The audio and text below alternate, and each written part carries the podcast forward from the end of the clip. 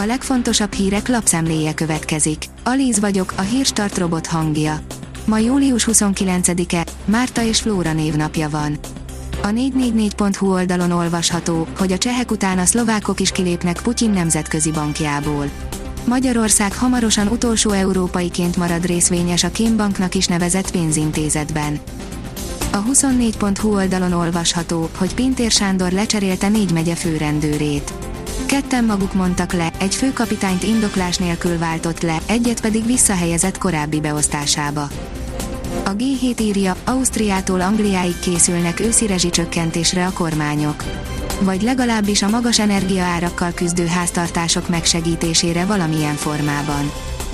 Ukrajna délen támad, Oroszországnak nincs elég katonája keleten, írja a Szabad Európa. Az ukrán erők fokozták ellentámadásukat, hogy visszaszerezzék az elvesztett déli területeket.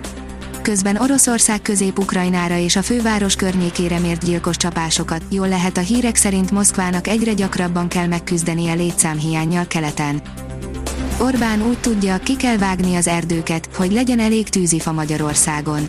A kormányfő beszélt a barna kőszénbányák újranyitásáról és az erdőírtások felgyorsításáról is, írja a nyugati fény. A napi.hu írja, meghökkentő dolgot jelentettek ki a légkondicionálókról.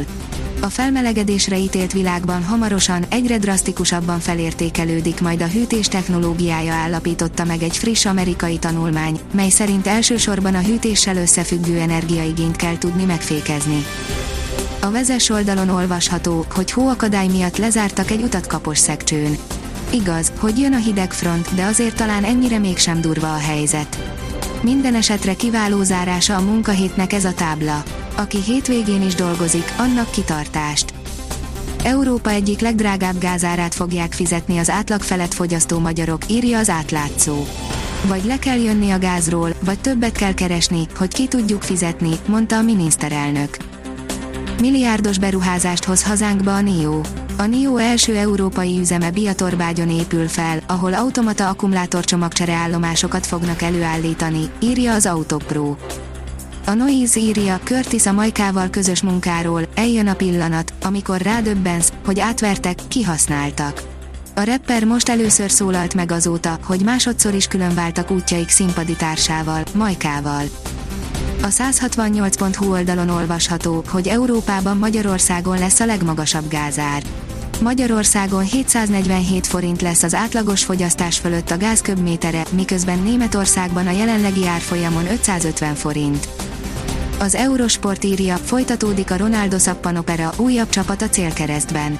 A portugál zsenit sorra kosarazzák ki az európai élcsapatok. A Manchesterből elvágyódó szupersztár a BL szereplés érdekében újabb csapatot nézett ki magának. Európa Liga győzteshez igazolt a magyar játékos. A 26 éves Juhász Ádám annál a klubnál folytatja, ahol a szövetségi kapitány, Kema Rodríguez a vezetőedző, írja a 24.hu. Mutatjuk, mikor érkezik az eső, óráról órára. Nagy területen várható csapadék szombaton az érkező markáns hidegfront jó voltából. A hevesebb események ezúttal zömmel hazánk keleti felére koncentrálódnak, írja a kiderül.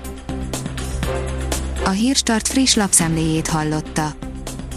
Ha még több hírt szeretne hallani, kérjük, látogassa meg a podcast.hírstart.hu oldalunkat, vagy keressen minket a Spotify csatornánkon.